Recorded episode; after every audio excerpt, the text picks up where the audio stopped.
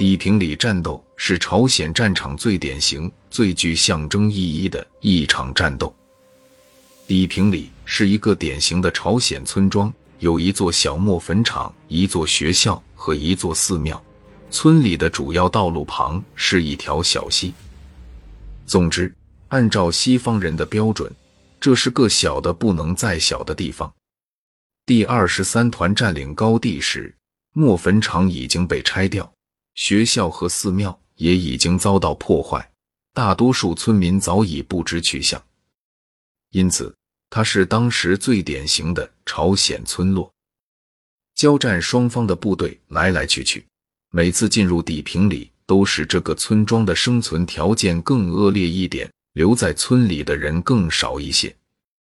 从进入地平里那一刻起，第二十三团团长弗里曼就没有松懈过。从地形上看，底平里是个盆地，四周是连绵的高地。弗里曼本想派人占领围绕整个村庄的高地，因为那里的地势明显高于他们的驻扎点。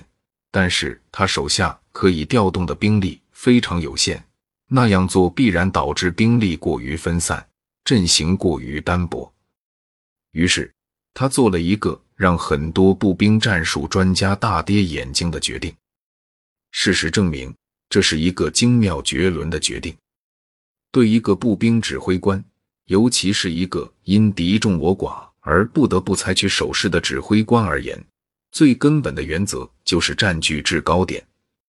表面上看，在某一地区，地势较高的山体或山脉更利于建立易守难攻的防守堡垒，但是。要在十二英里长的山脊上构筑一个半径约为四英里的完整防卫圈，至少需要一个师的兵力，而这显然不是一个团所能实现的。对于这么大的防卫圈，中国军队很容易在关键点实施突破，然后反其道而行之，把这条防线变成他们的阵地。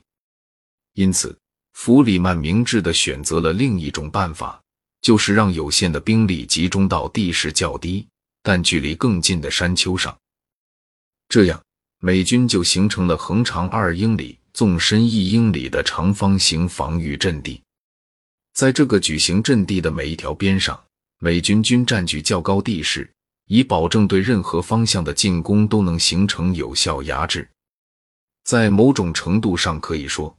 他解决了一个很多美国军官自兵败清川江以来一直在思考的问题：面对中国人的袭击，应该建立什么样的防御阵地？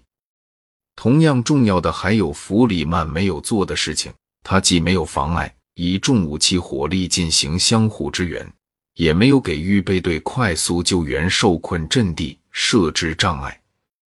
此外，他希望能充分抓住中国人的弱点。缺少重武器的中国人肯定会占领稍远一点的高地，但美国人可以充分发挥远程炮火的优势，对这些阵地实施打击。中国人的主要火力来自机枪，但距离这么远时，机枪就没有用了。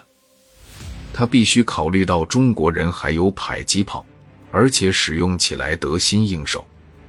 不过，只要天公作美，美国的空中火力。或许可以消灭一部分迫击炮。